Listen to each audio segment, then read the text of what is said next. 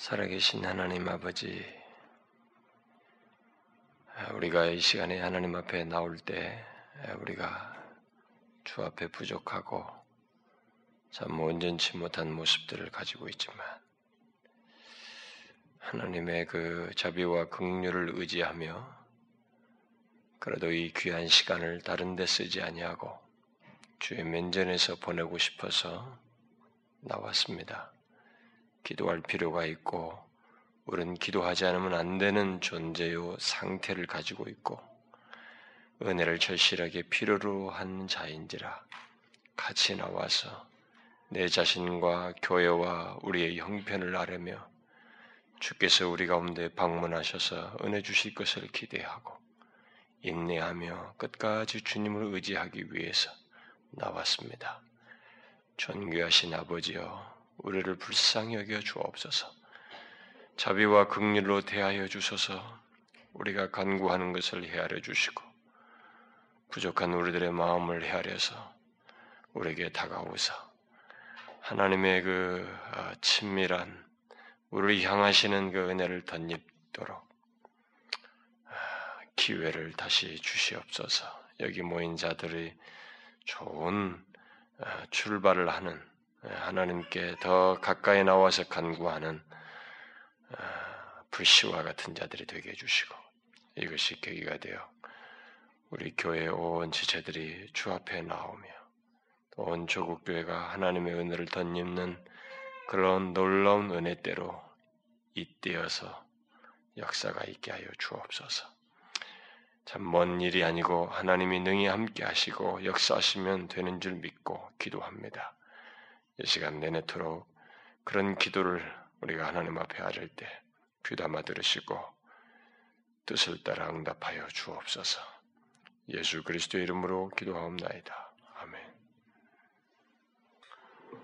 자, 오늘은 어, 다니엘서죠. 이제 열왕기를 다 끝내고 예루살렘 멸망 이후의 포로기로 잠깐 들어가기 위해서 에스라 느에미아는 다 포로 시기, 포로에서 귀환하면서 되는 일이기 때문에 포로 기간 동안에 대한 내용은 에스겔이 좀 다룬 것이 있지만 에스겔은 메시지를 다뤘지 역사적인 상황 서술은 안 했기 때문에 역사적인 상황이 조금 서술된 데가 이 다니엘이기 때문에 그래서 우리가 다니엘을 잠깐 보는 것입니다. 뭐 아마 우리가 다니엘을 어, 한 5장이나 6장까지 가야 되지 않을까요? 어, 예, 6장까지 6장까지가 역사적인 상황이고 7장부터는 그 예, 예언과 그런 상황 어, 계시가 나와 있기 때문에 6장까지 가고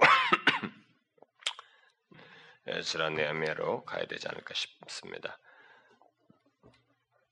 자, 다니엘서 1장을 우리 한 절씩 교독하도록 합시다.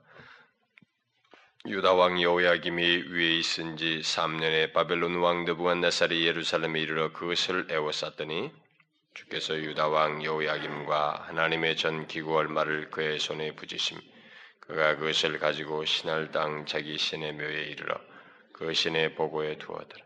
왕이 황관장 아스 브나스에게 명하여 이스라엘 자손 중에서 왕족과 귀족의 몇 사람 곧 흠이 없고 아름다우며 모든 재주를 통달하며 지식이 고비하며 학문에 익숙하여 왕궁에 모실 만한 영혼을 데려오게 하였고 그들에게 갈대아 사람의 학문과 방언을 가르치게 하였고 또 왕이 지정하여 자기의 진미와 자기의 마시는 포도주에서 그들의 날마다 쓸 것을 주어 3년을 기르게 하였으니 이는 그 후에 그들로 왕의 앞에 모셔서게 하려 함이었더라.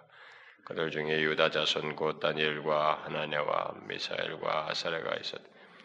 왕관장이 그들의 이름을 고쳐 다니엘은 벨드사사리라 하고 하나냐는 사드락이라 하고 미사엘은 메삭이라 하고 아사라는 아벤누고라 했더라.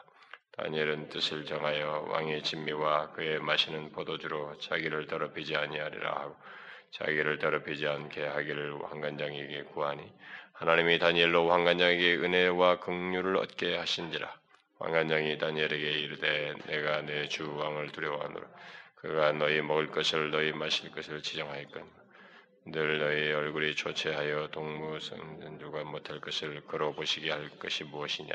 그렇게 되면 너희 까닭에 내 머리가 왕 앞에서 위태하게 되리라 하니라. 왕관장이 세워 다니엘과 하나냐와 미사엘과 아사라를 감독하게 한 자에게 다니엘이 말하되 정하오니 당신의 종들을 열흘 동안 시험하여 채식을 주어 먹게 하고 물을 주어 마시게 한 후에 당신 앞에서 우리 얼굴과 왕의 진미를 먹는 소년들의 얼굴을 비교하여 보아서 보이는 대로 종들에게 처분하소서 하며 그가 그들의 말을 조차 열을 시험한. 열흘 후에 그들의 얼굴이 더욱 아름답고 살이 더욱 윤택하여 왕의 진미를 먹는 모든 소년보다 나아 보인지라. 이러므로 감독하는 자가 그들에게 분정된 진미와 마실 포도주를 제하고 채식을 주니라 하나님이 이내 소년에게 지식을 얻게 하시며 모든 학문과 제주에 명철하게 하신 외에 다니엘은 또 모든 이상과 몽주를 깨달아 알더라. 유명한 바 그들을 불러들일 기한이 찼습니다. 황관장이 그들을 데리고 느부갓네살 앞으로 들어갔더니 왕이 그들과 말하여 어, 그 범의 무리 중에 다니엘과 하나니 아냐와 미사엘과 아사랴와 같은 자 없으므로 그들로 왕 앞에 모시게 하고 왕이 그들에게 모든 일을 묻는 중에 그 지혜와 총명이 온 나라 박수와 술객보다 십배나 나은 줄 아니. 다 읍시다. 다니엘은 고레스 왕 원년까지 있으니라. 아, 여러분들이 제가 보니까 오늘 더 이렇게 예, 나와서 같이 기도에 참여하려고 더 온것 어, 같아서 저는 굉장히 기쁩니다. 아, 마음에 항상 말씀에 하나님 말씀 앞에 정직하게 순전하게 반응하는 것이 여러분과 제가 이 세상을 살면서 타락하지 않을 수 있는 유일한 길입니다. 그건 아, 항상 말씀에 그때 그때의 말씀에 순전한 것이 우리가 이 교만하지 않고 이 영적인 이 이해력과 하나님을 향한 마음이 순전함을 상실하지 않을 수 있는 유일한 길이에요. 저는 아무리 성경을 뒤지고 연구해봐도 다른 길이 없어요. 제가 이번에 집회 갔는데 그 목사님이 집회 전을 몇 개월 전부터 준비를 하면서 한 가지를 주문했더라고요. 우리가 하나님 말씀 앞에 정직하자. 하나님 말씀을 순전하게 받자. 하나님의 말씀이면 무조건 내 생각을 다 꺾고 거기에 반응하자. 막 이걸 얼마나 얘기를 했는지 다 사람들이 그런 생각으로 모였더라고요. 그 시골에.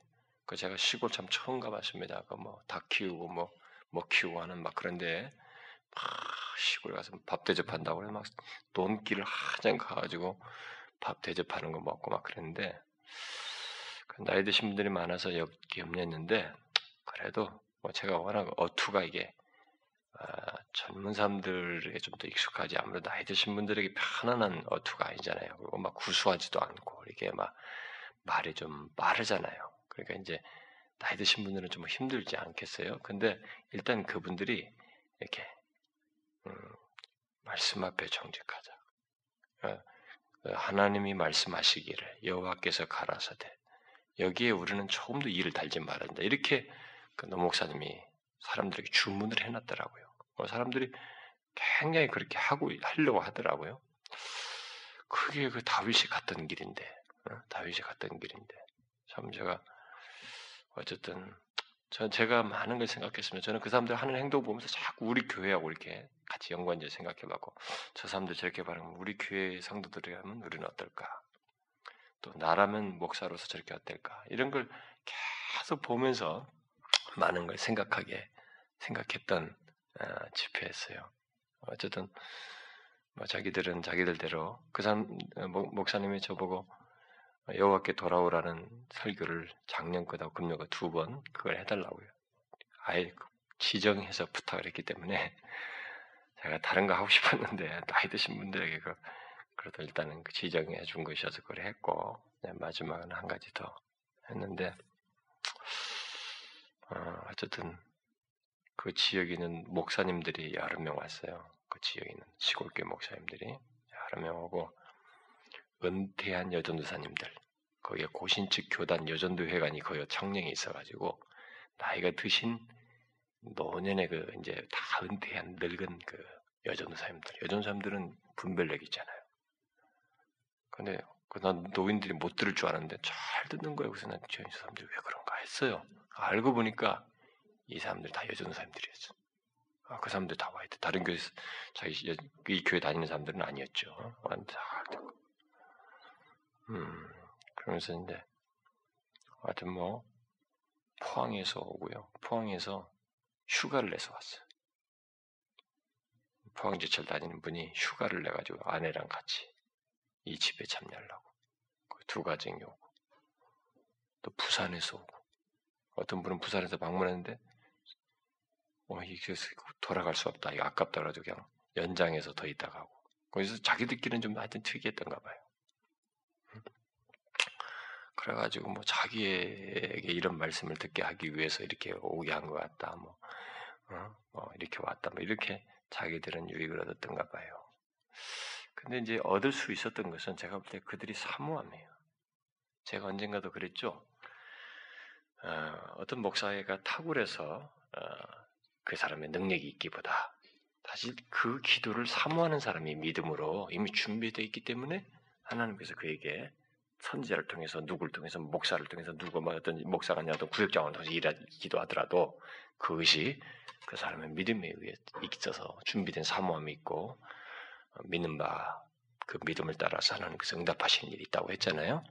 아마 그런 현상이 아닐까. 그들은 참 그런 믿음이 있었어요. 그리고 거기에 그 여전도 회관에 총무로 있는 사람인데 이 교회 다니는 사람이 아니죠. 나이가 50대 중반인 분인데 이튿날 제가 설교를 끝나고 이제 밖에 나가서 인사를 하는데 고신층 목사님들은 안수를 안 해준다고 자기도 고신증이지만 목사님 저한테 안수를 한번 해달라. 아이고 목사님, 저 안수가 잘 안 합니다. 하지 마시고 그냥 가시죠. 그러니까 뭐, 아 그러면서 그 입구에 사람들 다 인사를 나가는데 거기서 무릎 맨바닥에 독구다시죠 이렇게 맨바닥.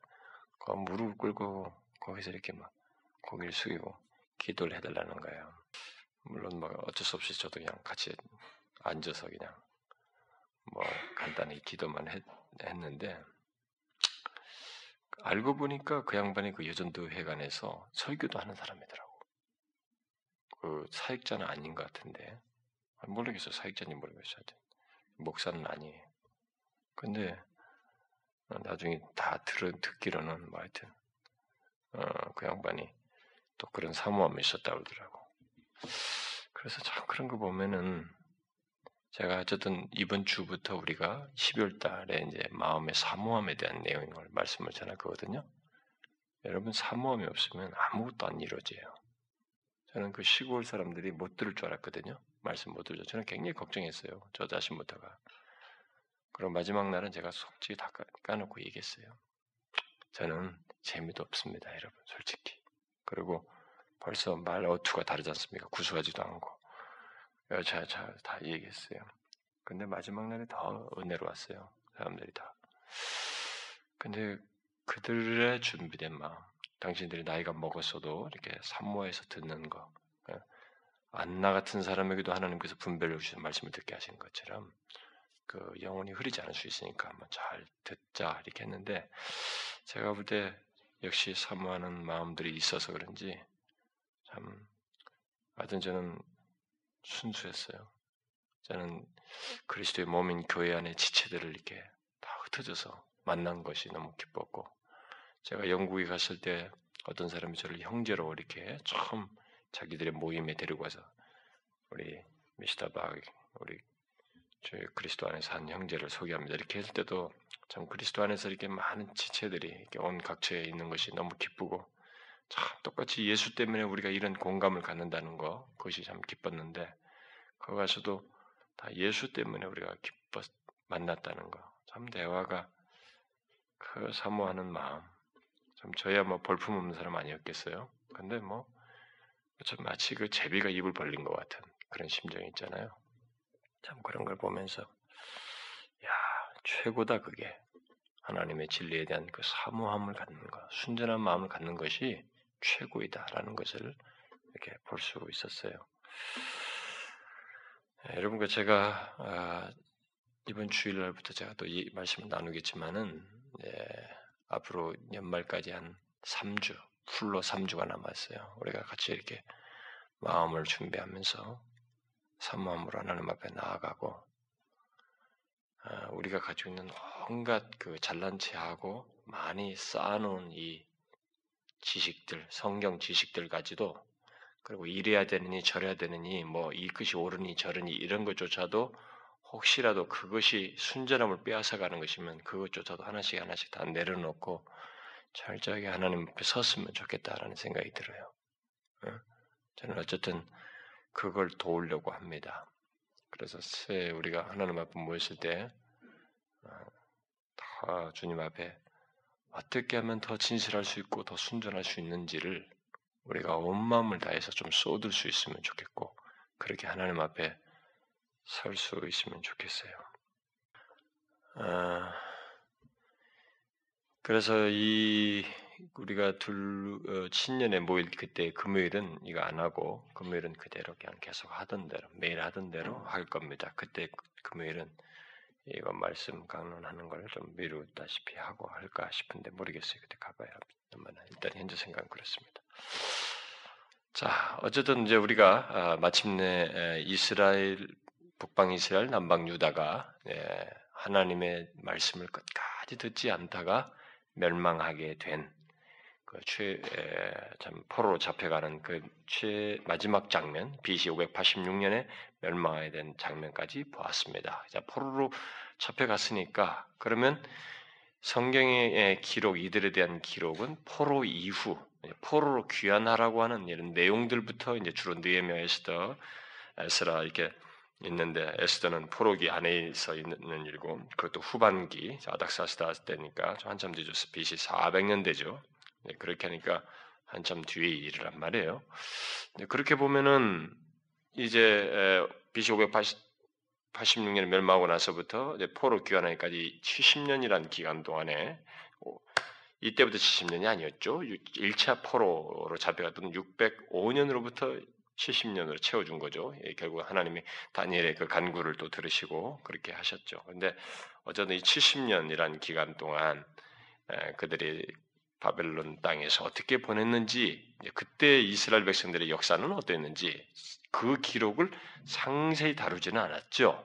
그 누가 어떻게 기록한 것이 없습니다만은 그러나 이 역사적인 서술을 할 때에 그 서술의 배경은 자기 백성들이 어떻게 하나님의 인도를 받고 그 백성들 가운데서 하나님께 어떻게 역사하셨으며 인도하시기 위해서 하나님께서 선지자를 통해서 어떤 말씀을 하셨는가, 계시를 주셨는가를 주로 기록한 것이니까.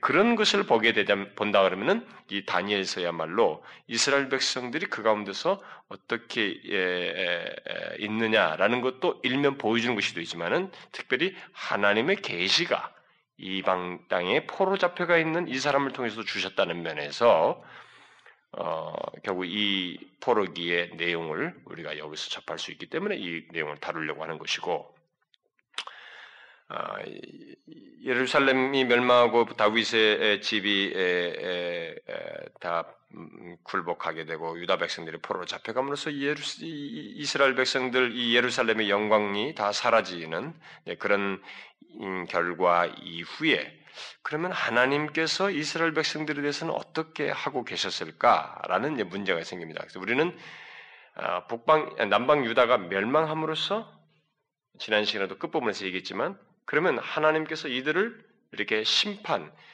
갈대아 사람을 불러서 심판하게 함으로써 그러면 손을 떼셨는가? 지난 시간에 제가 얘기했죠. 아, 하나님께서 다윗의 집을 이렇게 패망하게 되는 그들의 다윗의 집이 굴욕을 당하는 일은 있지만은 다윗의 집에 대한 하나님의 약속은 여전히 유효하다. 그러니까 다윗의 집에 대한 하나님의 약속은 나중에 메시아가 다윗의 후손을 따서 오시는 것이 또 남아있기 때문에 하나님의 약속은 여전하다는 것입니다. 그러면 포로로 잡혀갔어도 하나님의 약속이 여전하고 하나님의 약속이 여전해서 이들을 통해서 이루실 것이면 포로로 잡혀갔어도 그들을 향한 하나님의 마음과 생각과 일종의 열심은 사라진 것은 아니라는 거죠. 그러면 이들을 향해서 징계를 하고 이방 나라를 들어서 하박국 선지자에게 갈대할 사람 들어서 칠 것이라고 예언도 하고 또 실제로 예레미야를 통해서 많이 하다가 그것을 실행 성취하셨을 때 그러면 이들을 멸망케 한 것은 뭐냐? 그건 하나님의 징계죠. 그것은 징계입니다. 심판이지만 그 심판은 하나님 백성들에 대한 징계의 성격을 가지고 있었던 것이고 이 징계는 여러 가지가 의미가 있죠. 그들을 나중에 어, 지난번에도 얘기했다시피 그 애굽 생활에서 그들이 그 태양신을 섬기고 바로 애굽의 신을 섬기는 그들을 이렇게 정결케 하기 위해서 가난 광야 기간이 필요했던 것처럼 이들도 우상으로 쩌들도록 쩌들린 이들을 이 기간을 통해서 영적인 성화, 순결케 하는 정화시키는 그런 영적인 중요한 의미가 있고 동시에 제가 지난 시간에 그 읽지를 않았습니다만은 그 역, 열왕기 끝부분 말고 그 역대기에서는 제일 끝부분에 아주 의미심장한 말 한마디를 살짝 덧붙여 놨거든요. 네, 거기는 이제 음, 한번 보실래요, 여러분? 역대하 역대하는 어, 이 멸망 바벨론에서 멸망뿐만 끝난 게 아니고 조금 뒤에 나중에 고레스로부터 돌아오는 것까지 70년을 딱 점프해가지고 그 끝자락을 잠깐 기록해놨어요. 음. 그런데 보면 역대하 그 36장 제일 끝부분에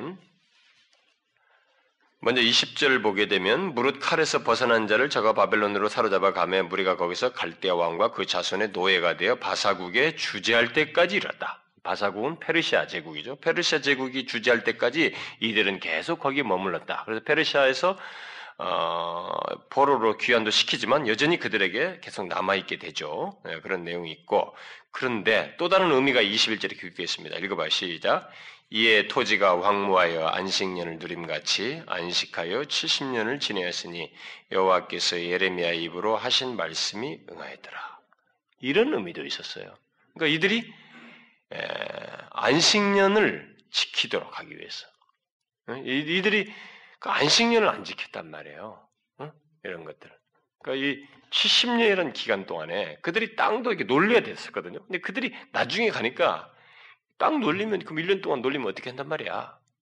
못 먹고 살자는 거야. 하나님 말씀대로 하면 하나님 먹이 살릴 거라는 믿음은 안 가지고 현실이 어떤데 당장 당장 죽을 것 같은데 무슨 소리야? 무슨 계속 농사 짓고 땅을 안 쉬겠다고요. 하나님 앞에서 안 쉬게 안 지켰다고. 그러니까 그런 것들을 다 이런 것 속에서 결국 또 또한 성취하는 것이에요. 그러니까 하나님은 하나만 생각하는 것은 아니에요. 하나님은 자신이 말씀하신 것을 얼마나 다각적으로 성취하시는지를 우리가 이런 것을 통해서 보게 됩니다. 그래서 이런 것들을 또한 다 성취했다. 응? 에, 보는데 그래서 이 포로기로 잡혀와 있는 동안에 이들을 영적으로 성결케 하는 것과 함께 동시에 어, 이렇게 하나님 말씀을 어긴 것들, 그러나 하나님께서 말씀하신 것 예언을 성취하는 그런 내용들도 있고 또 하나 이제 우리가 다니엘에서 볼 아주 중요한 내용들은 뭐냐면 이스라엘 백성들로 이렇게 선택해서 민족을 이렇게 지탱시켜 왔는데 하나님께서 이 세상 가운데 제사장 나라로 삼으신다고 모세에게 처음 국가로 형성할 때 언약을 맺을 때 그랬죠. 너희가 열국 가운데서 뛰어나게 하고 제사장 나라로 삼게 돼. 제사장 나라는 것은 모든 나라들을 하나님께 인도할 수 있는 대표적인 그 위치에 선 나라이죠. 그런데 그 기능을 감당하는 나라로서 본이 되고 모든 것에 전달하는 하나님의 계시의 통로로서 존재한다는 것이었는데 이들이 그 기능을 상실하게 되잖아요. 그 상실할 때 선택해서 한 민족을 샘플로 해서 이 일을 진행해 오셨는데 이게 제 기능을 하고 타락했단 말이에요. 그래서 이들이 망하게 될 때에 하나님께서 남방 유다가 망하는 사실을 통해서 이 세계 제국의 최강국의 세계 대제국, 세계를 제패한 대제국인 이 바벨론으로 이들이 포로 잡혀와 있는 이 기간 동안에 하나님은 역사의 무대를 시야를 잠깐 열어버리는 작업을 여기서 합니다. 다니엘서에서 그래서 이 세상 제국으로 와서 하나님의 나라가 이제 샘플로 왔던 이 유다라고 하는 이 이스라엘은 한 나라를 넘어서서 하나님 나라, 하나님 나라가 이제 세상에 속하지 않은 하나님 나라가 존재하며 하나님 나라가 어떻게 성취하실 것인지를 이 다니엘서에서 계시해 줘요. 그래서 그런 면에서 다니엘서가 아주 아주 중요한 위치를 차지합니다. 이 바벨론은 세상에 속한 나라의 대표입니다. 그래서 여러분 계시록도 보면 바벨론아 바벨론이에요. 바벨론 그 뒤로도 파사가 있어서 페르시아가 있었지만은 땅덩어리는 더 넓었어요. 페르시아 제국이. 그러나 바벨론이 항상 대표적인 이 세상 나라 제국의 대표로 등 애굽도 그런 의미가 성격이 쓰여졌지만은 더 보편적으로는 바벨론이라는 나라가 세계의 대제국, 세상 제국의 대표로서 어, 쓰여졌죠. 그래서 이 세상 제국의 대표인 이 나라의 통치 아래 들어와 있는 이스라엘 백성들에게 이제 너희들뿐만이 아니라 너희들은 하나님 나라의 한 구성원이고 실제 이 세상에 속하지 않은 하나님 나라가 있다라는 것을 세상에 속한 바벨론 땅에서 계시해 주는 거예요. 그것도 세상 제국의 대왕인 느부갓네살의 환상을 통해서 본 꿈을 통해서 그걸 계시해 주는 아주 아이러니죠. 사실 이런 면에서 하나님의 역설적인 작업이에요. 그러니까 그것을 만약에 유다 땅에 있는 어떤 한 사람의 꿈으로 했으면 거기서 끝나버릴 거예요. 이게 뭐 세계적인 의미와 성격으로 전달이 안 될 텐데 바로 세계 대제국인 세상 제국의 대표인 그 나라 안에서 그 나라의 제국의 왕인 느부갓네살. 느부갓네살은 다니엘을 아니 이 바벨론 제국의 최고의 전성기였습니다. 바벨론이 그 앞에서부터 바벨론 제국이 있었지만은 바벨론 제국의 최고의 전성기고 가장 큰 영화를 누리고 어, 정말 모든 것에서 그 뭐 정말 영화의 극치를 누린 그 시기예요. 이 사람이 45년이나 통치했으니까 굉장한 사람이죠. 근데 그 왕에게 바로 꿈을 주어서 이 너희와 네가 세상에서 영원하리라고 생각하는데 바벨론이 그 여기 속하지 않은 하나님 나라가 있다. 그래서 그 그가 본 신상을 통해서 마지막 밑에 돌이 와서 깨물어서 하나님 나라, 더 커져가는 하나님 나라를 싹 보여주네. 세상 나라는 바벨론을 이슈해서 로마까지 다 망한다 이게. 그러나 끝까지 쇠하지 않고 계속 번성해 나가는 하나님 나라가 있다. 이것을 계시해 주는 거예요. 그러면서 다니엘이 아주 중요한 성격을 어, 중요한 계시를 담고 있습니다. 자, 그리고 여러분 제가 이게 그 새로운 책이 바뀌거나 어떤 내용을 때 서론을 얘기해 주는 것은 뒷부분의 내용을 잘 이해하도록 하기 위함이죠. 서론의 배경을 가지고 있어야 뒷부분은 이해가 잘하니까. 그래서 오늘은 또 이런 서론적 얘기를 많이 하는 거예요. 아, 이 누부갓네살이 그 어, 통, 이 통치 아래 들어온 이 바벨론 왕국에 들어온 이, 이 사람 들어와 있는 배경에 이 바벨론은 왜 세상 나라의 대, 표로 대명사로 자꾸 불리우냐면은 여러분들 알다시피 바벨론은 어, 여러 가지 면에서 어, 의미가 있는 그 지역이에요. 지역적으로도 그렇고 어, 바벨론은 어, 인류 발상 지이기도 하죠. 우리가 역 세계 역사도 보면 인류 발상지로 다시피 그리고 어, 창세기에 나오는 에덴도 실제 위치상으로 추적할 때 여러 가지 역사자들이 다 자료해 볼 때 이 바벨론에 있어요. 바벨론 여기 가까이 있습니다. 제일 가장 가까이 에덴인도 여기 가까이 있고 그 다음에 장세기 11장이 바벨탑을 쌓은 것도 이 바벨론 지역이에요. 어, 바로 이 지역. 그러니까 그들이 넓은 평지, 거기가 막, 이, 여기서도 평지에 그 신상을 세우잖아요. 모두가 절하도록 하기 위해서. 그러니까 평지 어디서도 보일 수 있도록 높이 세운 거죠. 그러니까 바로 거기에 그들이 바벨탑을 쌓았고 그랬죠. 그래서, 그리고 이 제국이라고 하는 것도 처음 여기서부터 시작됐다고 볼 수 있어요. 제국이라고 하는 것이.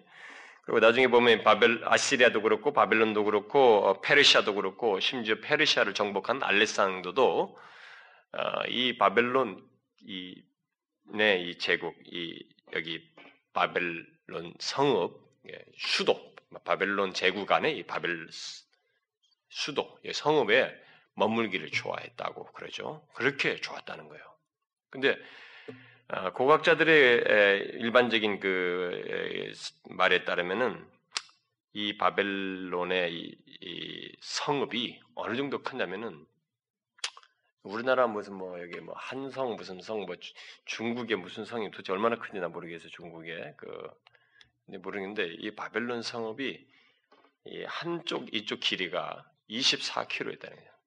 그러면 요즘은 생각을 해봐요. 성을 24km, 24km, 24km 이 세운다고 생각해봐요. 거의 뭐 사방을 다 계산하면 아마 90, 뭐 94km 성이, 성읍이라고 생각해봐요. 얼마나 큽니까? 그걸 성을 쌓는데 이 성이 땅에서부터 위 높이까지 100m라는 거예요.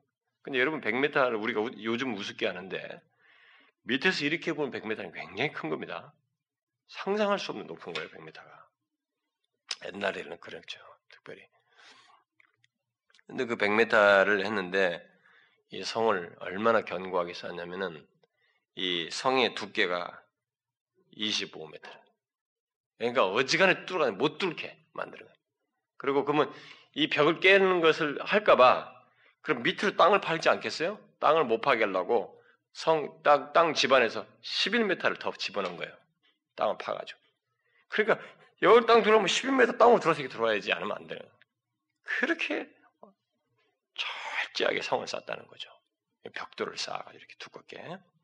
그리고 성과 이 도시 안의 사이가 약 400m 틈을 주고, 그러니까 성벽과 이 사이에, 그러니까 이거 무너뜨리고 와도 또 여기 또 있는 것 안에. 네, 두고.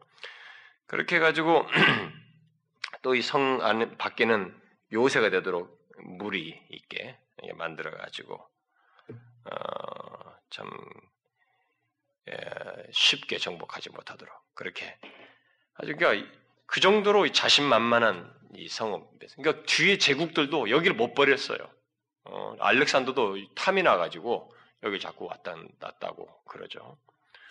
어, 그런 바벨론 제국이에요. 그게 그래서 세상의 대명사로 불리는 것입니다. 자, 바로 이렇게 그럼 북방 남방 유다가 명하고 음, 망하고 이렇게 바벨론 이방 나라로 가 있을 때 그러면 하나님께서 이 백성들을 향해서 어떤 활동을 계실까? 하나님은 두 가지를 하셨습니다. 전 세계적인 역사의 시야를 넓히는 바벨론 제국에서의 그 일을 계시를 주시면서 일을 하시고 또 다른 하나는 자기 백성들과 관련해서 일을 하셨어요. 근데 물론 이런 이런 일주서도 다 자기 백성들 통해서 하시지만 더 넓은 의미에서 보면은 세상 역사의 지평을 보이게 되는 더 폭넓은 이런 역사들을 여기서 하게 되죠. 아, 그래서 그 뒤에서 바벨론 이 뒤에서 오게 될 로마라는 제국까지 헬라 이런 제국까지 다 열어버렸어요. 여기서 이 느부갓네살의 신상을 통해서 우리가 이때 당시는 어떻게 알았겠습니까? 뭐 이 다음에 바벨론의 느부갓네살은 왜 이렇게 성을 쌓고 모두가 절하게 만드냐면 이 나라가 영원하리라 그랬거든요. 그럼 저 교만했다고 나중에 이제 하나님하고 혼나잖아요. 그러지만은 자기가 믿었을 때 미래를 막 자꾸 생각하다가 꿈을 꾼 거거든요. 그러니까 미래를 어떻게 하면 이 나라가 세계 영원토록 보존할까? 바벨론 제국이. 그걸 생각하면서 미래를 생각하다가 그 꿈을 꾼 거예요. 근데 하나님 보여준 꿈은 네가 생각하는 미래, 바벨론이 영원한 꿈이 아니고 자 봐라. 바벨론이 멸망하고 그 다음에 메데와 파사가 들어온다. 페르시아가 들어오고 그 다음에 헬라가 들어오고 철, 철을 위하는 로마가 들어온다. 그런 나라가 쫙 보이는 거예요. 상상할 수 없는 일을 하나님께서 세계 지평을 여러분. 그 다음에 그 이후에 예수 그리스도를 말미암아 하나님 나라의 도래 이런 걸 말해줬다는 거죠. 그래서 이런 면에서 이제 세계의 모든 역사를 전망해주는 아, 그 주권자가 하나님이시라는 것을 보이시는 일을 행하시고 또 하나는 하나님 백성들의 역사와 관련된 일을 행하시는데 그것이 이제 그 일을 향해서 하나님께서 새 선지자를 세워서 하셨죠. 여러분 알다시피 이 포로기에 맞물려서 있었던 활동했던 새 선자는 예레미야. 예레미야는 잔류된 사람들, 남아있는, 예루살렘에 남아있는 사람들과 관련해서 그들과 함께 있으면서, 어, 활동했고, 그 다음에, 어, 두 번째는 포로기 동안에, 예? 포로 기간 동안에, 어, 이 포로 잡혀와서, 포로들 사이에서 계시를, 하나님 계시를 받아서 계시를 전한 에스겔이 있었죠. 에스겔이, 에스겔이 두 번째 포로로 잡혀왔죠. 예루살렘이 바벨론이 처음 침입해서 정복할 때가 BC 605년 1차 침입 때 이때 다니엘이 잡혀오죠. 다니엘과 아주 탁월한 사람들 귀족 출신 다 잡아가면 이때 두 번째 2차 침입 때가 바로 BC 597년 이때 에스겔이 잡혀온 겁니다.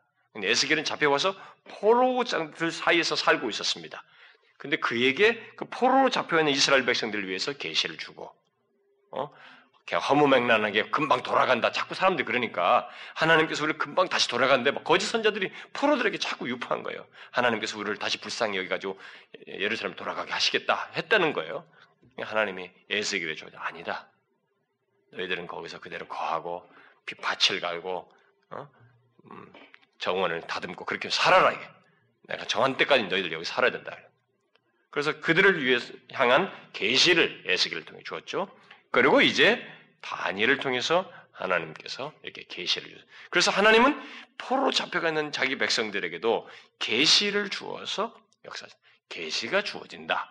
하나님의 말씀이 자기 백성들이 주어진다는 것은 하나님께서 그들을 여전히 교통하시고 있다는 말이에요. 그들에게 그들을 상대하고 계신다. 대화가 계신다. 하나님으로부터 말씀이 사라진다. 계시가 사라진다는 것은 끝났다는 얘기입니다. 응?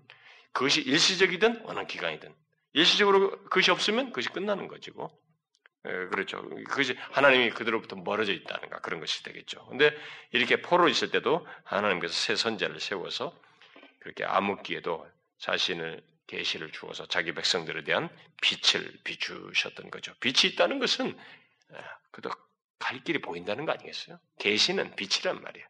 너희들이 갈 길이 무엇인지를 보여준 그런 내용이라고 볼 수 있겠습니다.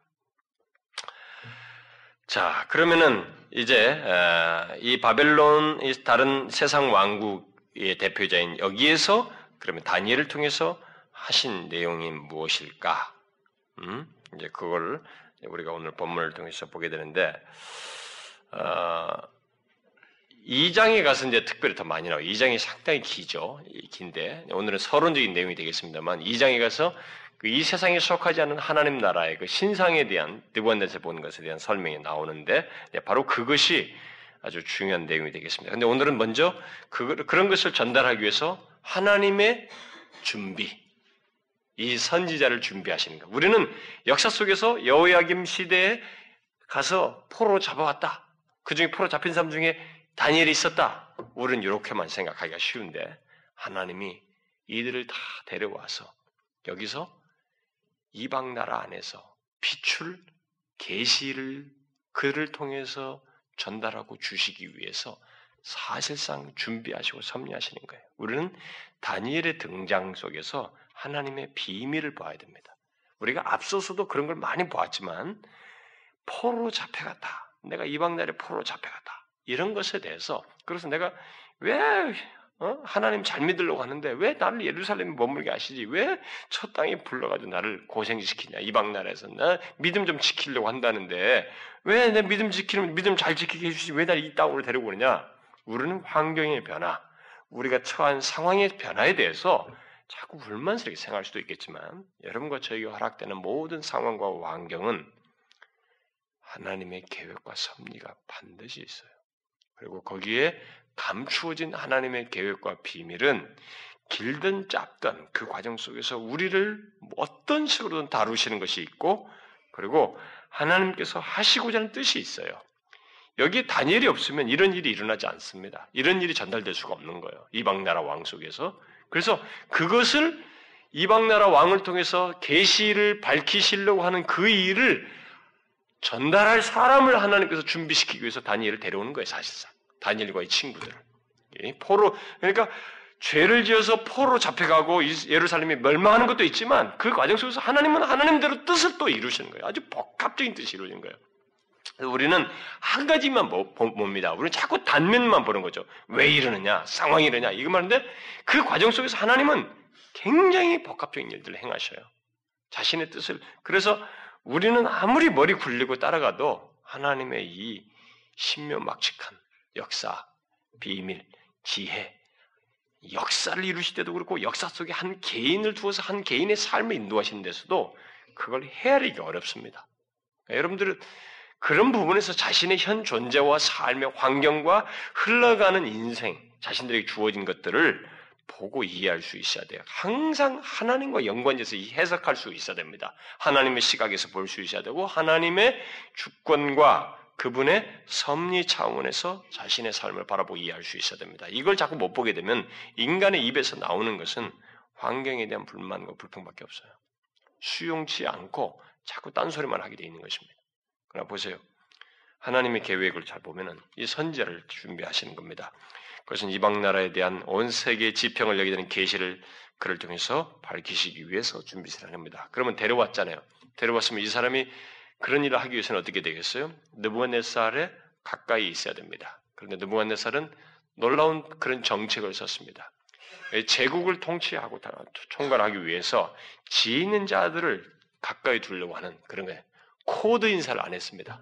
이 노무현이나 코드 코드 따대고 자기 만들 그랬지 자기 코드가 조금 달라도 실제로는 뜻을 같이 해야 된다는 면에서는 그 말이 맞을 수 있어요. 왜냐면 앞에 리더가 하는데 안 따라온다면 말이 안 되잖아요. 같이 뜻을 같이 해. 그러나 언제든지 자기가 가지고 있는 옳다고 여기는 것. 그래서 그 사람의 가지고 있는 충분한 생각, 바른 생각들은 피력할 수 있어야 되는 거예요. 근데 뭐 오직 하나로 이렇게 나가는 것은 그건 잘못해요.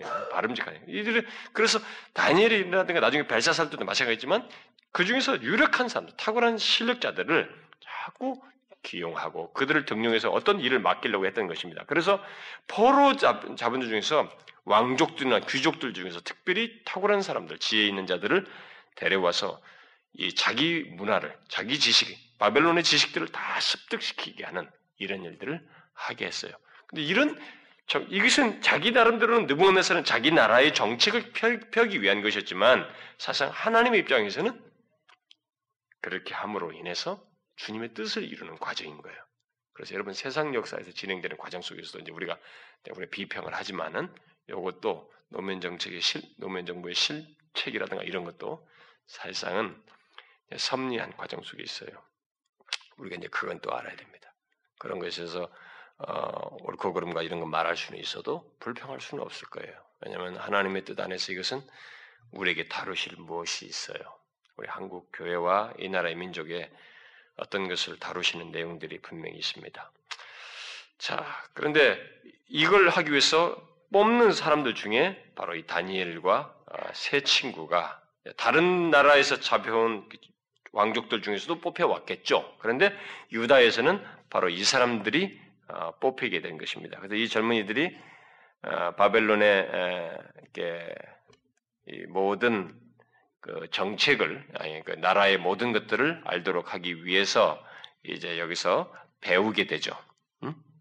아, 그래서 그 왕이 이제 황관장 아스브라스에게 명하여서요. 이제 그 이스라엘 자손 중에서도 잡아온 사람들 중에서도 똑같이 그 일을 시킨 겁니다. 왕족과 귀족 몇 사람. 음.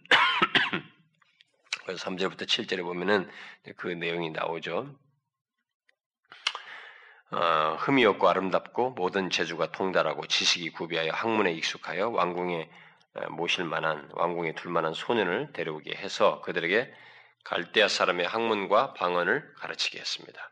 어, 갈대아 사람들은 이 바벨론의 모든 학문과 방언들을 다 가르치게 해서 어, 쓸 수 있도록 그래서 그들에게는 왕이 지정해 준 음식도 먹게 했습니다. 지정해 가지고 자기가 마시는 포도주에서 날마다 쓸 것을 주어서 3년 동안 기회를 준 것입니다. 3년 동안 가르치라는 거죠.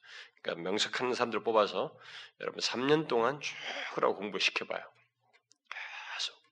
그리고 나중에 3년 뒤에는 왕 앞에서 테스트를 받아요. 왕이 직접 테스트를 하는 거예요. 그러니까 이 황관장이면 이런 사람들이 얼마나 벌벌벌 떨면서 했겠어요. 이런 사람들이.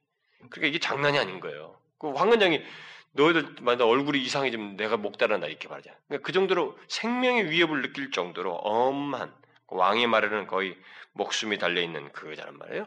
그러니까 그런 상태에서 이들이 3년 동안 이들을 막 가리킨 겁니다. 이 훈련생들을 모아놓고 어, 바, 이 바벨론의 모든 학문과 방언들을 다 가르친 거죠. 어, 그래서 이제 이 네 사람이 그 중에 끼어서 공부를 하게 되는데 여기 이제 8절부터 14절에 보게 되니까 다니엘이 이들 중에서 이제 그 유다에서 온 사람 4명 중에서는 아마 대변인 역할을 주로 하고 있죠. 그가 뭐라 그래요? 뜻을 정하고 다윗의 뜻을 정하고 대변인 역할을 하죠. 왕의 진미와 마시는 포도주를 자기들은 더럽지 않 그걸로 더럽히지 않겠다. 이렇게 말을 합니다. 그래서 그것을 황관장에게 구하게 되죠. 참 이 왕에게서 받는 음식을 예, 받지 않는 이유는 그 더럽히지 않겠다고 한 것은 왜 그래요? 그 음식이 우상에게 먼저 드리고 이렇게 했기 때문에 우상에 바치고 그렇게 했기 때문에 알았던 것입니다. 예, 다니엘은. 근데 우리는 이제 이런 장면을 잘 생각해 봐야 돼요. 이때 왕명을 어기는 것은 다 목숨이 오락가락하는 거거든요. 죽는 거예요.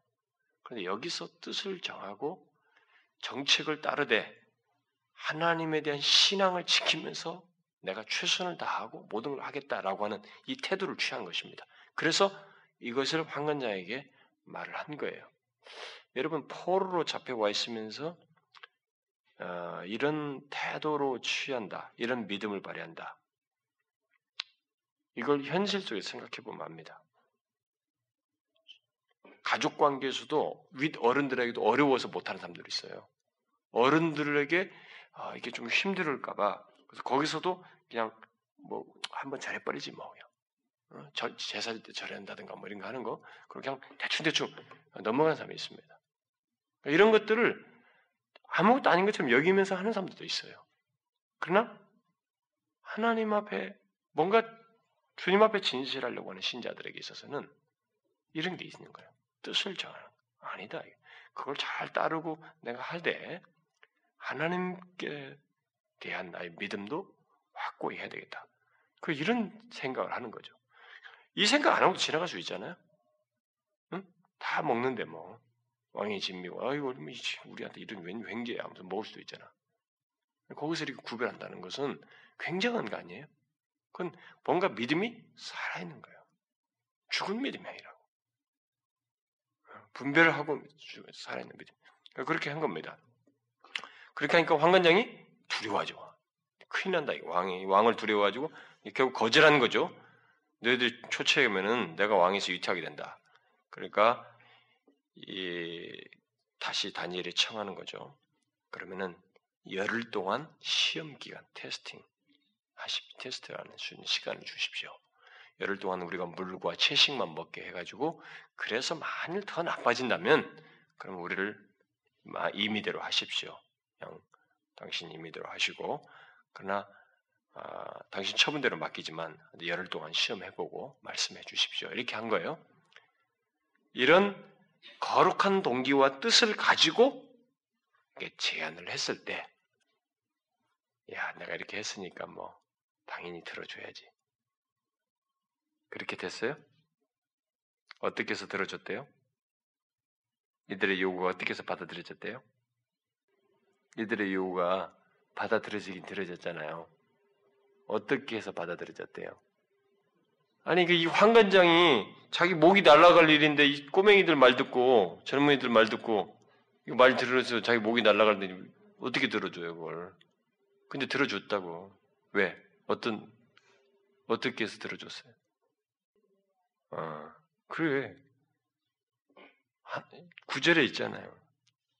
하나님이 다니엘로 왕관장에게 은혜와 긍휼을 얻게 하신지라. 여러분 이것도 하나님이 배후에 있어서 됐다는 얘기예요. 그냥 지나갈라다가 말하지 않을 수 없는 거예요. 왜냐면 우리들이 어떤 일을 내 생각에 바른 생각으로 어떤 것을 제안하고 또 그것이 들어지고 막 지나가잖아요. 우리는요. 우리는 그냥 그게 다반사로 흘러간다고 생각한다는 거예요. 아, 내가 하는 대로 됐구나. 그냥 지나갔구나. 이게 됐구나. 그게 저대로 되는 게 아니라는 그 배후에서 하나님이 우리와 관계되는 사람 마음을 감동하시고 그 사람의 은혜를 입게 하시고 이렇게 배후에서 역사하셔서 된 것이라는 얘기예요. 우리들이 하나님 백성들의 인생의 여정 속에서 되어지는 이 과정들, 하나님의 거룩한 뜻을 가지고 지내 나갈 때 그것이 어려움이 부딪힐 때인데도 불구하고 그것이 수용되고 그래서 계속 나갈 수 있도록 하는 데는 하나님께서 은혜를 입도록 배후에서 역사하시기 때문에 모든 그 하나님의 배후의 역사가 있어서 되는 것이라는 것을 우리가 놓치지 말아요. 우리가 물은 못 봐요. 다니엘이 이거 봤어요? 못 봐요? 시각적으로 자기는 못 보는 거. 아, 이 사람이 나를 참 선하게 대해주는구나. 사람만 보지, 그 사람의 마음 속에서 그걸 주시는 하나님은 못 보는 거예요. 이 상황에서는. 그러나 우리가 못 본다고 해서 인정하지 않아서는 안 된다는 거예요. 이 사람, 다니엘은 결국 그 보이지 않는 하나님을 인정했기 때문에 나중에 더 큰 시험에서도 담대히 나가는 거예요. 불에 빠뜨려지는데 이런 데도 보면 바로 이것이에요.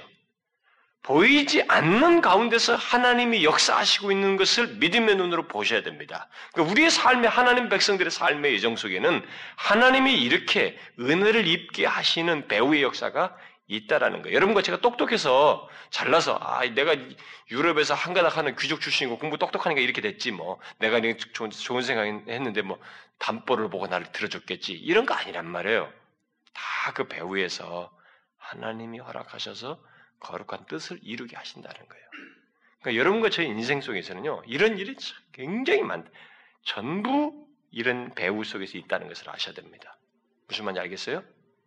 이걸 못 보면은 앞에 미래도 못 봐요. 앞에 어려운 일이 있어도 이걸 하나님께서 해주실까? 하나님이 여전히 함께 하실까? 퀘션이 계속 생기는 거예요. 그이 사람들이 뒤에 보면은 거침없이 하잖아요. 뭐 생명이 오가는데도 뭐 죽여도 괜찮단 말이지. 어떻게 해서 그럴 수 있냐 이게.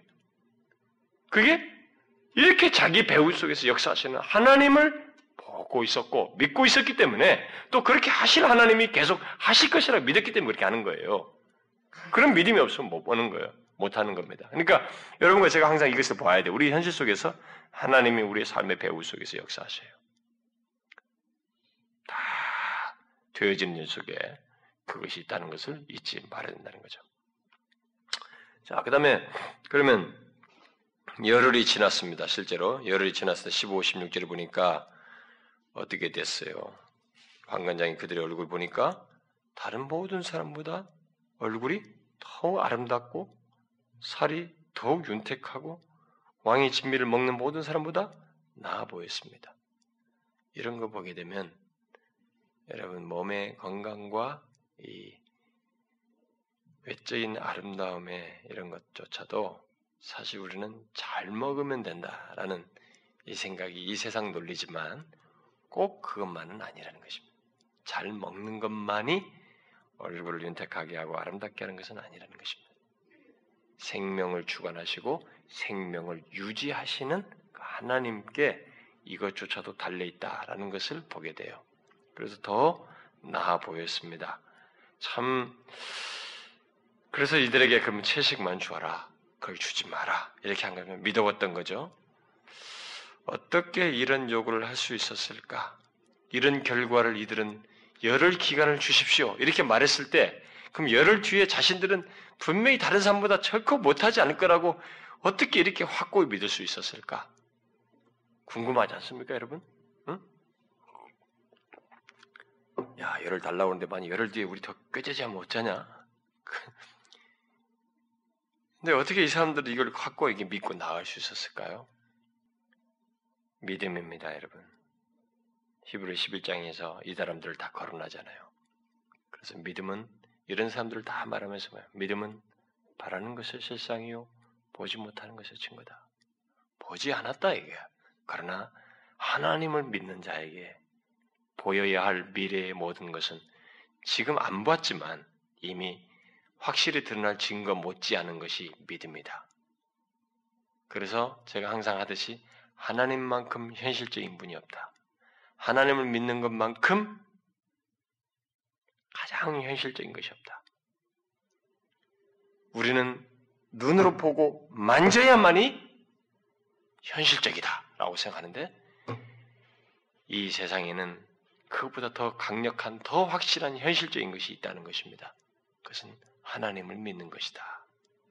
하나님 자신만큼 확실한 현실 속에 확실하게 역사하시는 분은 없기 때문에 요거예요. 진짜 10일 뒤에 이렇게 자신들이 믿는 바대로 된 것입니다. 놀랍죠?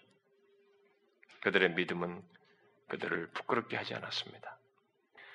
그래서 그 17절에 아, 그 이제 보게 되면은 그들의 믿음과 함께 함께 하시는 이제 하나님의 은혜와 능력 아, 이것을 우리가 이제 보게 되는데 이들이 하나님을 믿고 의지하는 한 그들의 믿음에 따른 하나님의 역사와 함께 하심 속에서 행하시는 능력은 끝나지 않는다라는 것을 보여주는 것입니다. 여러분 잘 보세요. 하나님께 대한 끝없는 신뢰, 지속적인 믿음은 하나님의 무한하신 은혜와 능력 또한 지속적으로 보고 경험하게 하는 일종의 소스라는 것입니다. 음? 무슨 말인지 알겠어요? 하나님을 믿는 것이 지속적일 때 하나님의 역사 또한 지속적이라는 것입니다. 그래서 아사 같은 사람이 아주 좋은 샘플이 되는 거예요. 아사는 성경에 보면서 상당히 선한 왕으로 나와 있습니다. 근데 단지 끝이 조금 어, 실패로 끝나서 좀 아쉽지만은 그래도 아사가 선한 왕이었다 이렇게 평가를 해주는데 아사가 30 몇 년 동안을 하나님 앞에서 좋은 왕으로 있었지만 30년까지는 모든 위기 때마다 하나님을 의지하면서 잘했는데 마지막 몇 년에서 똑같은 상황인데 거기서는 하나님을 의지하지 않고 아람과 동맹을 하는 이런 일을 범함으로 인해서 실패하게 돼. 그러니까 그러면 이 사람이 마치 끝에도 계속 하나님을 믿었다면 어떻게 됐겠어요? 하나님을 믿는 자에게는 또 그가 부딪힌 이전에도 더 큰 군대도 하나님 이기게 하셨는데 이 또 얼마나 더 큰 군대도 하나님을 이기게 하신다. 그러니까 하나님에 대한 지속적인 믿음은 하나님의 은혜와 능력을 지속적으로 경험하게 하는 것이다라는 거예요. 다윗이나 뭐 바울이 성경에서 보여준 것처럼. 그러니까 우리가 이 부분에서 배워야 될 거예요. 이 사람은 지금 계속 이렇게 하나님의 은혜와 능력을 경험하고 있습니다. 그들의 믿음에 따라서. 근데 17절 이하에서도 이제 보게 되는 것이 그거예요. 이 네 명에게 다른 사람들보다 바벨론 학문을 더 잘 깨닫게 하는 뭘 주셨다고요? 명철하게 하셨다. 그러니까 명철을 주신 것입니다. 그러니까 자신들이 열심히 여러분 인간의 지혜가 아무리 좋아도 머리가 좋다, 예, 머리가 좋다, 나쁘다 이런 말 쓰는데 여러분 그래도 노력을 많이 하고 하는 것에 또 머리가 좋은 것만으로 되지도 않아요. 근데 그런 부분에서 사실 조금 차이가 있을 뿐입니다. 예? 우리가 여러분 알다시피 에디슨이나 뭐 이런 사람들 보면 성격이 떨어졌는데 기여도가 크고 전혀 뜻밖의 일들을 하잖아요. 이런 거 보면은 중요한 것이 뭐냐면 똑같은 조건 아래서 탁월함이 생기는 이런 것들은 하나님께서 그 사람을 쓰기 위해서 어떤 영향을 주시는 거예요. 그래서 자기 머리가 내가 이 정도 세상에서 검사가 되고 뭐가 되는 것은 다 내가 그만큼 똑똑해서 그렇지. 그렇지 않아요, 여러분. 그 사람들 사이에서 물어보면 종이 한 장 차이 서로 끼리끼리 사이는 한 문제 틀리고 맞고 사이에서 희비가 엇갈리는 자기들 사이에요. 꼭 그것만은 아니라는 거예요. 그건 뭐예요? 명철을 주셨네. 하나님께서 그들을 학문과 제주의 명철을 이렇게 하셔서 그러니까 그들이 믿고 하나님께 전적으로 의지하면서 채식만 모으면서 하나님만 의뢰하면서 이렇게 하니까 하는 공부에도 명철을 주셨고 특별히 다니엘에게는 모든 이상과 몽조를 깨닫게 하셨습니다. 여기 이상과 몽조를 깨닫 것은 예언의 은사를 주신 것입니다. 미래를 보고 이제 그런 걸 밝히시, 밝히시기 위해서 하나님의 계시를 받을 수 있게 하시는 그것을 어, 주셨다는 것입니다. 그래서 믿음이 하나님을 믿는 믿음이 공부를 열 심히 하는 것보다도 선행적으로 있어야 돼요. 하나님을 믿는 사람들은 그 지혜 정도는 그런 정도의 분별은 우리가 가져야 되는 것입니다. 왜냐하면 그것은 하나님으로부터 오는 명체를 얻는 길이기 때문에 꼭 그렇습니다. 그 다음에 거기 그래서 그 18절 어, 이하를 보게 되면 왕이 준 기한이 3년이 다 차게 됐죠. 기한이 찼다 그랬습니다. 그래서 왕이 명한 바 3년이 다 차서 느부갓네살이 그들을 다 부른 것입니다. 그러니까 많은 사람들이 왔겠죠. 훈련생들이 다 불러왔겠죠. 근데 그들을 일일이 다 대면한 것입니다. 그들과 말하여 왕이 그들과 말하여 봄에 무리 중에서 그러니까 일일이 그들을 다 말해 본 것입니다. 참 느부갓네살 대제국의 왕이 참 이런 것까지 이렇게 한 거 보면 대단하네요. 어, 자기 왕 옆에 둘 사람이니까 아마 그렇게 했겠죠. 다 일일이 해서 거기서 시험을 해보니까 어떻대요? 다니엘과 이 세 친구와 같은 사람이 없었다는 거예요. 너무 탁월했던 거 무리 중에서 비교가 안될 정도로 탁월했다. 똑같은 시간 줬고 오히려 이들은 왕의 진미를 안 먹고 채식하면서 물만 먹었는데 더 탁월했다는 거예요. 공부하는 것에도.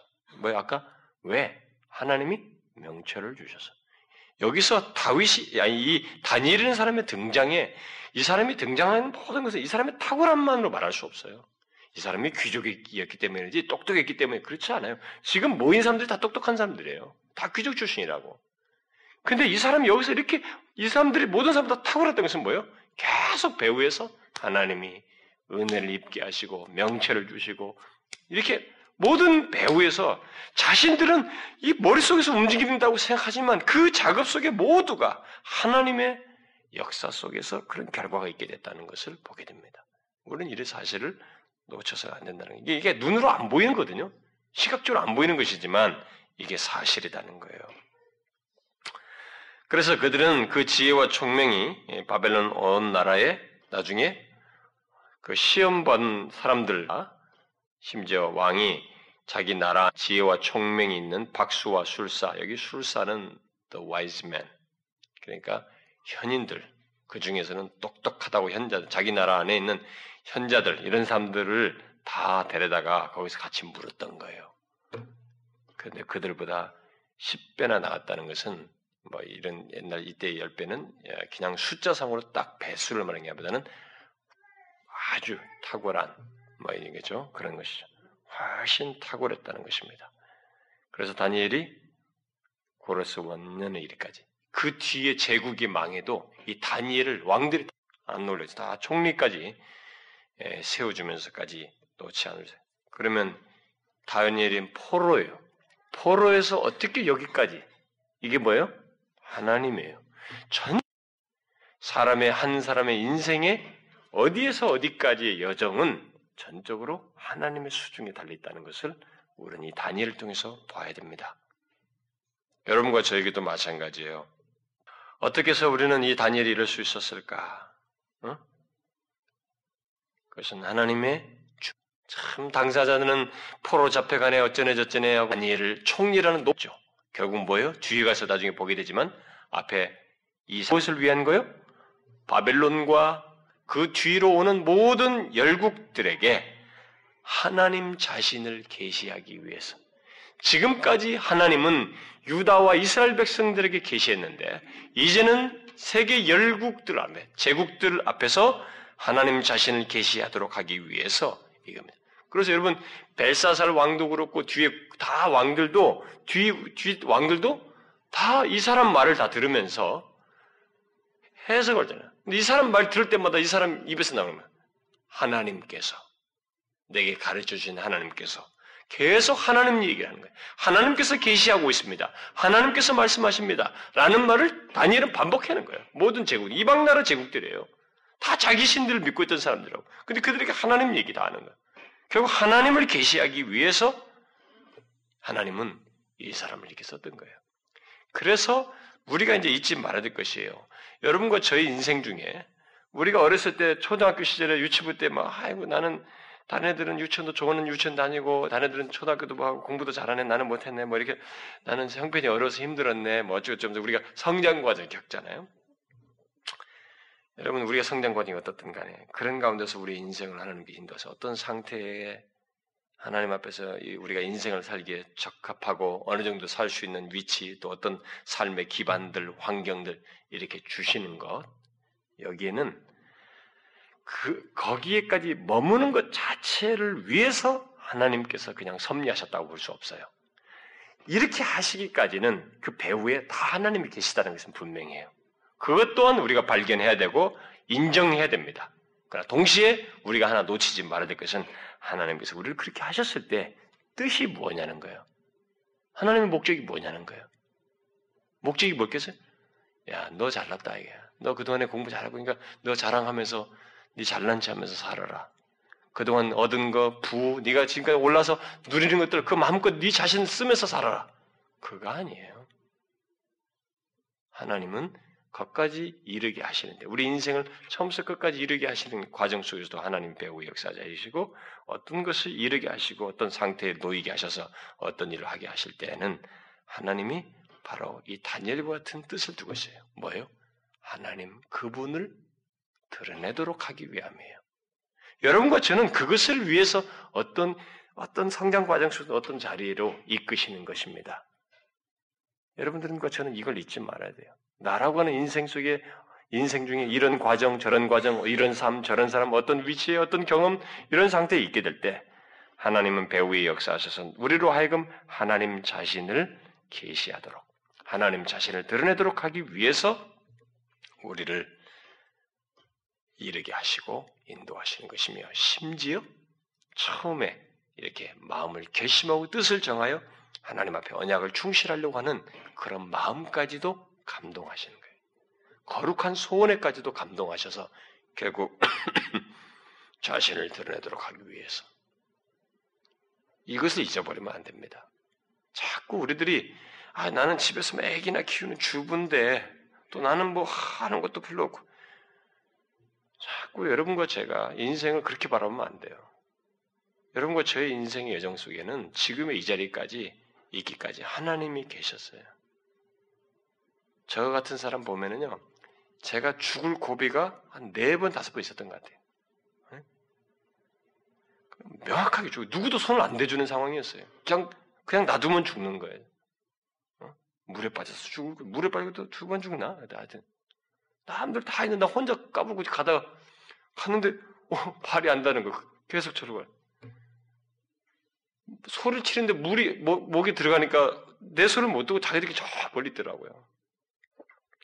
그런데 혼자 살아났어요. 거기서 이렇게 물 먹으면서 했는데 몸을 턴한 거예요. 내가 그러니까 깊은 데로 들어간 게 아니라 다시 가까운 쪽으로 가는 쪽으로 제가 바닥바닥하면서 온 거예요. 발이 땅에 닿더라고요. 죽을 것이 몇 번이 아니에요. 정말로. 근데 그런 과정 속에서 우리가 아는 하나님께서 이렇게 인도하시면서 어? 또 하나님을 알고 이렇게 신앙생활하면서 성장하면서 어떤 상태일 때 우리 인생 속에 개입하시고 섭리하신 하나님이 너 혼자 잘 먹고 잘 살아라. 그건 아니라 어떤 삶에서든지 자기를 드러내기를 원하십니다. 그분을 드러내기를 원하셔요. 그 그걸 생 그걸 생각하셔야 됩니다. 나이 먹었다. 나는 뭐 집에서 가정이나 있다. 천만의 말씀이 하나님은 여러분을 통해서 자신을 드러내기를 원하셔요. 그것이 궁극적이에요. 목적이에요. 그리고 그것이 대표적이에요. 이걸 우리가 놓치면 안 됩니다. 내 배후에서 역사하시고 섭리하신 하나님을 잃어버리는 거예요. 그게 있는 것입니다. 그 사실을 잊지 말아야 된다는 거예요. 무슨 말인지 아시겠죠? 기도합시다. 제가 기도하겠습니다. 하나님 아버지, 감사합니다. 이 밤에도 우리에게 다가오셔서 말씀하여 주시고, 이 세상에 살면서 참 계시가 없으면, 정말 그 빛이 비추이지 않냐면 앞을 보지 못하고 살아갈 우리들에게 계속 계시의 빛을 비추셔서 우리 자신을 향한 하나님의 마음이 어떠한지를 보게 하시고 우리 인생 중에서 하나님이 어떤 배우자로 계시는지를 알게 하시며 우리에게 얼마나 놀라운 은혜와 능력으로 함께 하시기를 원하시는지를 보게 하시는 하나님 감사합니다. 그것을 알고 다니엘과 같이 마음을 정하고 뜻을 정하여서 하나님께로 우리의 마음을 드리기를 원하고 주님을 전적으로 믿고 신뢰하며 하나님께서 믿는 바를 따라서 역사하실 것이라는 것을 확고히 믿고 나아가는 저희들이 되기를 원합니다. 미래에 대한 두려움, 불안, 염려들보다 하나님께서 그를 믿는 자들에게 그를 전적으로 믿고 나아갈 때 우리에게 길을 여시며 어떤 길이든지 그것이 우리에게 최상의 길로 인도하실 것이라는 믿음을 가지고 다니엘처럼 나가기를 소원합니다. 우리에게 주어지는 모든 환경 속에서 뜻을 이루시고 우리를 향한 하나님의 선한 역사를 행하시는 하나님이신 것을 보고 불평하기보다 더 그분을 신뢰하고 어떻게 하면 하나님께 그 온전한 믿음을 가지고 믿음을 잘 지킬 수 있는지를 생각하는 저희들 되게 하여 주옵소서. 주님 이 시간에 우리가 모여서 기도합니다. 우리에게 주어지는 때 이 특별한 은혜의 시기 하나님의 연말에 더 하나님 앞에 겸비하여서 우리의 진심을 하나님 앞에 드러내고 어떻게 하면 하나님 앞에 더 가까이 나아갈 수 있는지 주께서 우리에게 얼마나 더 가까이 가까이 오셔서 은혜 주실 것에 대한 기대를 가지고 어떻게 하면 우리가 더 진실 진심으로 나아갈 수 있는지 또 하나님께서 주님을 향한 사모함을 주시기를 갈망하며 구하며 준비하는 마음으로 나가고 싶습니다. 주여 우리들의 마음을 주장하여 주시옵소서. 우리들의 온갖 형식적이고 겉멋들은 생각들, 그동안에 모든 듣고 배운 것들이 있지만 죽은 지식처럼 지식으로 남아 있어서 나를 제한하는 것들 그런 것들을 다 떨쳐버리고 오직 순전한 마음으로 겸손하게 하나님의 말씀 앞에 겸손히 반, 말씀을 받고자 하는 마음으로 우리 모두가 하나님 앞에 서게 해주시고 그 주님 앞에 가능한 한 주의 은혜를 의지하며 진실하고자 하는 심령으로 서게 하여 주옵소서. 그렇게 우리가 사모하며 진실함으로 나아가는 중에 우리 주님께서 우리를 불쌍히 여기시고 참 우리가 생각지 못한 은혜 또 만세전에 약속하신 은혜 주의 백성들이 모여서 사모하는 자들을 저버리지 아니하시는 그 하나님의 자비하심을 우리에게 나타내 보이셔서 그래서 신년을 기점으로 새해가 우리에게 말할 수 없는 은혜가 될 수 있도록 주께서 우리에게 가까이 오셔서 자신의 임재를 드러내시고 주의 능하심으로 교회가 소생되고 우리 개인들이 능력을 덧입는 그런 특별한 은혜가 될 수 있도록 인도하여 주옵소서.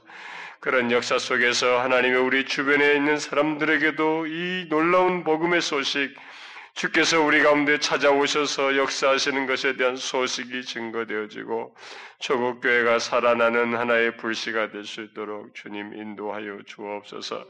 누구도 우리 스스로 하나님을 제한하고 싶지 않습니다. 의심하거나 불신하거나 제한하지 아니하고 겸손하고 진실하게 신뢰하면서 어린아이 같은 심정으로 주님을 의지하면서 나아가고 싶습니다. 그리할 수 있도록 우리 각 사람의 마음을 움직이시고 주의 성령께서 역사하여 주시옵소서.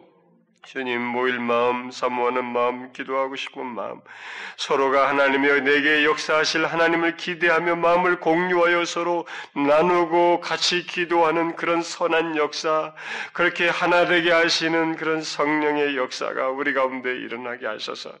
누구도 하나님께서 주시는 감동을 제한하지 않냐고 그 감동하심을 따라서 함께 나누며 기도하고 그런 가운데서 우리 개별적으로도 찾아오시는 은혜를 먼저 경험하는 일이 있게 하여 주옵소서.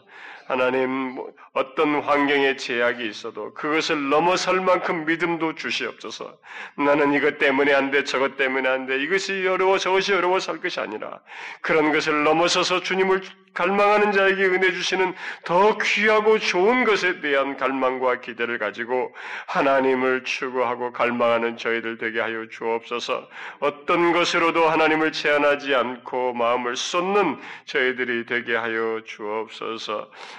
이 시간에 우리가 같이 구한 것들을 기억하시고 몸된 교회를 특별히 복음 전도를 통해서 이 지역의 영혼들을 구하고 이 도시 안에서 하나님의 살아계심을 증거하는 교회가 될 수 있도록 우리 각자가 그런 열심과 소원을 갖고 나아가게 해주시고 그래서 겜투 안에서 하나님의 복음 전도적인 그런 갈망을 가지고 서로를 헤아릴 뿐만 아니라 영혼들을 자신들이 아버지여 주님께로 인도하고자 하는 소원과 갈망을 가지고 기도하며 주님의 능력을 의지하는 역사가 캠트들 안에서도 있게 하여 주옵소서. 어린 생명들이 하나님이여 여러 가지 어려움들을 겪는데 어린아이들을 지키시고 몸의 건강을 넘어서서 영혼을 살피셔서 저들이 주님의 은혜 안에서 자라날 수 있도록 인도하여 주시옵소서. 이 시간 우리의 구한 간구를 들으시고 다각적으로 역사하실 것을 기대합니다. 또 각 사람의 필요와 상황도 고려하여 주셔서 여기 속한 지체들이 하루하루 살아가면서 하나님의 역사하심을 생생하게 경험하는 복된 나날들이 될 수 있도록 인도하여 주시옵소서. 주의 놀라운 은혜와 우리를 향한 열심을 기대하오며 우리 주 예수 그리스도의 이름으로 기도하옵나이다. 아멘.